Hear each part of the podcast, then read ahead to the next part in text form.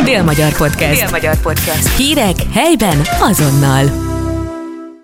Üdvözlöm Önöket a Dél-Magyar Podcast legfrissebb adásában.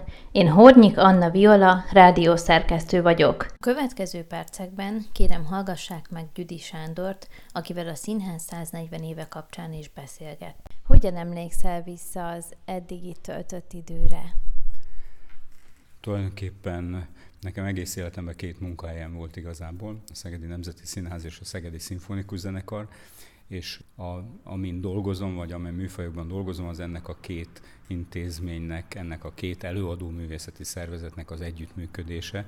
Tehát amikor a Zeneakadémián végeztem, kezdőként, de nem egészen fiatalként, 29 évesen, akkor szerződtem a Szegedi Nemzeti Színházhoz karigazgatónak és karmesternek, operákat és könnyű zenés darabokat kellett előkészítenem, illetve dirigálnom. Közben dolgoztam a Szegedi Szimfonikus Zenekarral, és 1999-től annak az intézmény vezetője lettem, miközben dolgoztam a színházban, majd 2008-tól főigazgató lettem a színházban, miközben művészeti vezető maradtam a szimfonikus zenekarnál, és 2018-ban ez visszaváltozott oda, hogy igazgató vagyok a zenekarnál, és vendégként, de rendszeresen dirigálok a Szegedi Nemzeti Színházban operákat. Tehát az egész életem valahol a Szegedi Nemzeti Színház, még olyan értelemben is, hogy a zenekarnak a legalapvetőbb játszóhelye, lévén, hogy nincs Szegeden koncertterem, a Szegedi Nemzeti Színház, tehát ott játsszuk a koncertjeinket. A Szegedi Nemzeti Színház egy csodálatos intézmény, az ország egyik legnagyobb színháza.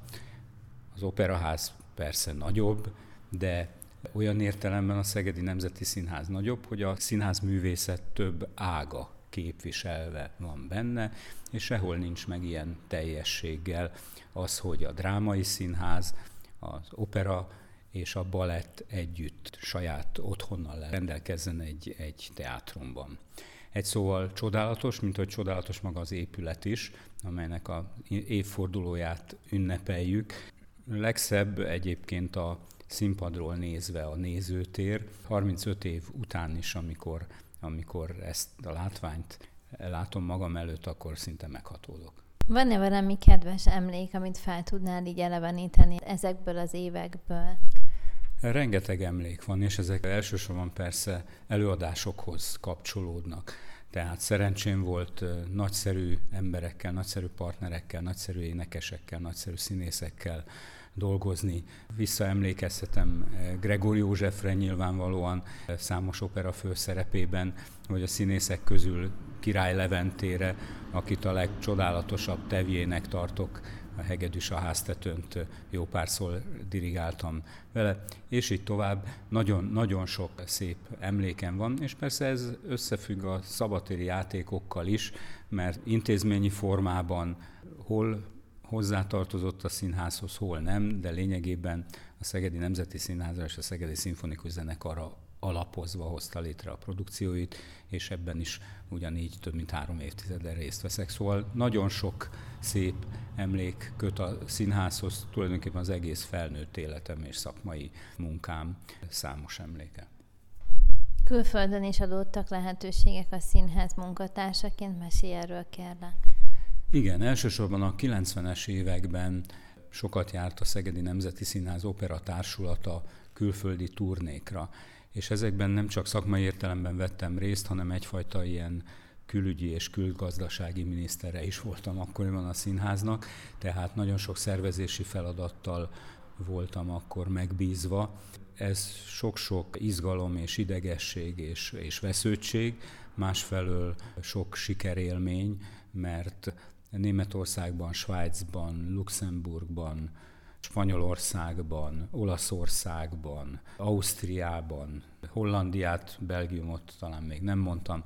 Tehát ezekben az országokban rengeteg nagy sikert aratott a Szegedi Opera Társulat. Tudnál-e kiemelni három olyan nagy színházi figurát, karaktert, akikkel együtt dolgoztál, és nagy hatással voltak rád? A említett két emberen kívül, tehát Gregor József mindenképpen, Király Levente mindenképpen, és hogy mondjak egy karmestert, aki nyilvánvalóan nagy hatással volt a pályámra, Pál Tamás, akit atyai barátomnak mondhatok, és nagy szerencsémnek tartom, hogy ő alatta, mellette, vele dolgozhattam, és dolgozhatok ma is. A karmesterség elsősorban tapasztalat kérdése a tehetségen túl, tehát tapasztalatot kell szerezni, figyelni az embernek a saját munkáját önkritikusan, és figyelni azt, hogy mások hogy dolgoznak, és milyen eredményt érnek el. És nekem az a csodálatos, hogy Pál Tamás vezetésével létrejövő opera produkciókat én magam is dirigáltam, és ebből rengeteget tanultam. És a koncertek, előadások közül itt a színház keretein belül melyik volt a legemlékezetesebb számodra? Ez nehéz kérdés, mert egyfelől amiben részt vettem, operaprodukciók, amelyeket dirigáltam, az is hát nyilván 50-en fölül van most, nem, nem írom kockás füzetbe az előadásaimat, nem nagyon tartom számon, de büszke vagyok azokra az előadásokra is, amelyeket színigazgatói évtizedemben létrehoztunk. Ezt se tudom, hogy pontosan mennyi volt, azt hiszem, hogy kb. 15 bemutatónk volt egy évadban, ezt 10 éven át csináltam, tehát ez 150 olyan előadást jelent, és ez, ez jelentett persze balettet is, meg drámai színházat, amelyben egyáltalán nem vettem részt szakmai értelemben, de mégiscsak nekem kellett összeegyeztetnem a hozzávalókat, anyagiakat, műszaki lehetőségeket, szereplőket, alkotókat, tehát magaménak érzem azt a 150-et is. Volna egy, ami igazán azt mondod, hogy na ez a színház eszenciája? Az a jó, hogy hogy az ember mindig az aktuális munkáját érzi a legfontosabbnak és, és ez az öröm. Soha nem kellett azt éreznem, hogy, hogy most valami olyanon dolgozom, ami messze nem éri el azt a színvonalat, amit eh, egy korábbi. Ugye gyakran előfordul az az opera irodalomban, vagy az opera repertoárban, hogy újra műsorra tűzünk egy darabot egy új rendezésben. Ilyenkor automatikusan adódik a, az összehasonlítás a korábbi produkcióval, akár színpadi értelemben, akár a szereplők értelmében, tehát visszaemlékezni arra, hogy ugyanezt a szerepet tíz évvel korábban kiénekelte és, és milyen volt. És az a jó, hogy mindig megtalálja az ember az aktuális produkcióban azt, hogy ez most miért érdekesebb, vagy miért izgalmasabb, vagy miért nagyszerűbb. Egy szóval örömmel lehet mindig dolgozni, és, és ez a színháznak az egyik leg, legnagyobb pozitívuma az ember életében. Ha választanod kellene egy helyet a színház épületében, és most nem a színpadra gondolok, akkor melyiket választanád, mint kedves helyszínt? Hát ez nyilvánvalóan adódik a zenekari járok, nézőtér. Ugyanis nagyon szerettem nézni is az előadásokat, tehát az operatagozat volt az, amelynek a munkájában közvetlenül részt vettem, de, de nagyon szerettem nézni a drámai előadásokat is, nagyon tudtam örülni kollégáim sikereinek. 140 éves a színház. Hogyan ünnepelitek most ezt az évfordulót? Egy gála műsor lesz, amelyben a különböző tagozatok, a különböző művészeti ágak, színházművészet különböző területei kapnak szerepet. Nagyon örülök, hogy ebben karmesterként én magam is részt veszek, dirigálok egy operett számot, meg, meg opera részleteket annak külön örülök, hogy eh, én egy kórusos számot kaptam a műsor szerkesztőjétől, mert hiszen egy évtizeden át, vagy valamivel tovább is karigazgató voltam, tehát a kórussal nagyon szerettem dolgozni, és ma is szeretek dolgozni. Milyen érdekességeket tudnál megosztani a Szegedi Nemzeti Színház épületéről? Az én számomra az rendkívül mély benyomást keltő tény, hogy az 1879-es árvíz után négy évvel ez a színház felépült. Tehát amikor a 140 éves évfordulót ünnepeljük, akkor, akkor arra is gondolunk, hogy 144 éve volt az árvíz. Tehát egy olyan óriási katasztrófa után, amelyben tényleg több száz ember meghalt, ezernyi ház tönkrement, akkor a városban felépült az első állandó kőszínházi épület. Tehát az újjáépítés nem egy minimál program volt, hanem egy nagyszabású városfejlesztés, amiben a színház mellett nagyon fontos középületek is benne voltak. A Másik ehhez kapcsolódó tény, hogy maga a színház a kor legmagasabb színvonalán jött létre, a legjelentősebb színház tervező építészektől rendelték meg a terveket, a Felner és Helmer Bécsi cégtől. Az is nagyon fontos, hogy hogy nem egy minimál programot valósítottak meg, megmondták, hogy hány férőhelyes legyen a nézőtér. És elgondolkoztató ez a számadat. 1800 fő volt a színház befogadó képessége a 140 évvel ezelőtti átadáson. Egyébként ugyanezen az alaprajzon, ahol most 650 hely van, ha az ember hitetlenkedve hasonlítja össze a számadatokat, mert hiszen nyilvánvaló, hogy nem lehet annyival keskenyebb székeket csinálni, meg annyival közelebb rakni a, a sorokat egymáshoz, meg annyival több széket belezsúfolni a páholyokba, hogy hogy lehet ez, mert mégis igaz az adat, hát úgy, hogy a harmadik emeleten csak helyek voltak és hogy ugyanazon az alvázon a városi buszba befér 100 ember, a távolsági buszba meg 40, ez az állóhelyek és az ülőhelyek helyigénye közötti különbség miatt van így. Tehát 1800, és hogyha ha elgondoljuk, hogy mekkora volt akkor a város, statisztikailag 60 ezer lakosa volt Szegednek, de ebből kb. 20 ezer a környező tanyavilágban élt. Tehát 40 ezer város lakó számára rendelt az akkori városvezetés egy 1800 fős nézőteret. Ez azt jelenti, hogy a teltházhoz az kellett, hogy ha jól számolok, kb. minden 22. szegedi lakos ott legyen este a színházban a Csegyszopótól a Aggastyánig. Ez a mai szegedi lakosság számra vetítve, ez egy 8000 fős nézőteret jelentene ahhoz, hogy ugyanilyen arányban legyenek ott a, a város lakói a nézőtéren. Nyilvánvaló, hogy ma nem telne meg minden este egy 8000 fős színházterem, Egyébként akkor se telt meg az 1800 fős terem, tehát minden későbbi átvépítéskor kicsit kisebb, persze ezzel együtt komfortosabb lett a nézőtér.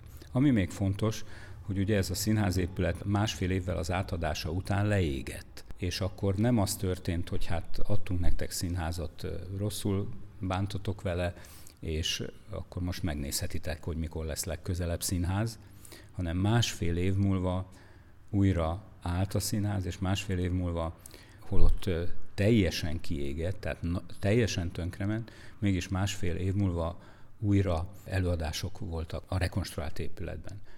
Ezt összevetjük azzal, hogy az épület utolsó felújítása 1978-tól 1986-ig, azaz 8 évig tartott a 20. század magas technikai színvonalán, akkor, akkor esetleg azt is gondolhatjuk, hogy a színház jelentősége csökkent ilyen mértékben.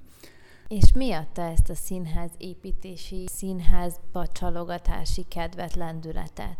Én azt hiszem, hogy az árvíz után nagyon szerencsés dolgok történtek. Tehát együtt volt egy olyan városvezetés, amely fontosnak tartotta a, a kultúra fejlesztését a városban. Együtt volt az a nemzetközi összefogás, amelynek szimbólumai a nagykörútnak az egyes szakaszai. Minden esetre sokkal több külföldi támogatás jutott akkor Szegednek, mint a nagyszerű Európai Unióból jövő támogatások manapság. Ez is nagyon fontos, és a számomra tényleg az a csodálatos, hogy, hogy Szeged igazából két katasztrófának köszönheti mindazt, ami ma legfőbb értéke. Tehát egyrészt az árvízi katasztrófa után nem újjáépítés, hanem egy újra tervezés és újra alakítás és a modern Szeged felépítése ment végbe intézményeket is beleértve. Másrészt a trianoni katasztrófa, nem természetesen nemzeti katasztrófa után is Szeged egy fejlődési lökést kapott azzal, hogy a Kolozsvári Egyetem ide került. És a mai Szegeden tényleg a kultúra, az oktatás, a tudomány, ezt könnyű mondani épp a Karikó Katalin szegedi látogatásának napján. Szóval ez, ez jelenti Szeged főértékeit ma. Van a Szegedi Nemzeti Színháznak egy úgynevezett testvérszínháza is Odesszában. Igen, jártam is ott. Igen. Hogyan lehetséges az, hogy ez, ez a két színház testvérré alakult? A Felner és Helmer Bécsi cég 48 színházépületet épített Európában, a Fekete-tengertől, éppen Odesszától az Atlanti óceánig. Elsősorban a monarchia területén, de, de azon túl is, Németországban, Svájcban. A Szegedi Színház után talán két hónappal Liberecben is átadtak egy színházat, tehát nagyban és sorozatban terveztek színházépületeket, minden megrendelésre, minden méretre, minden fajta igényre ilyen félig kész típus terveik is voltak valószínűleg. Az Ogyesszai Színház nagyon hasonlít, mint épület a Szegedi Nemzeti Színházra. Egyébként 1984-ben jártam és felléptem is ott, nagyon, nagyon érdekes volt, de legutóbb a, a, a Zürichi Operában nézőként jártam, azt is a Felner és Elmer tervezte, valamint ahol a szimfonikus zenekarral tavaly karácsonykor fölléptem, ez a Zürichi Tonhalle koncertterem, az is az ő alkotásuk, tehát sok helyen talál az ember ilyen épületet, és az, az mindig megragadó. Így alakult ki az, hogy egyrészt Ogyesza Szeged testvérvárosa volt, másrészt a színházak nagyon hasonlítanak egymással a közös tervező miatt, és valamiféle szakmai kapcsolat is volt, de ez az utóbbi három évtizedben már nem létezik.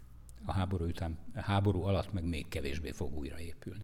Ez volt a Dél-Magyar Podcast legújabb adása, Hornyik Anna Viola beszélgetett. Dél-Magyar Podcast. Dél-Magyar Podcast. Hírek helyben azonnal.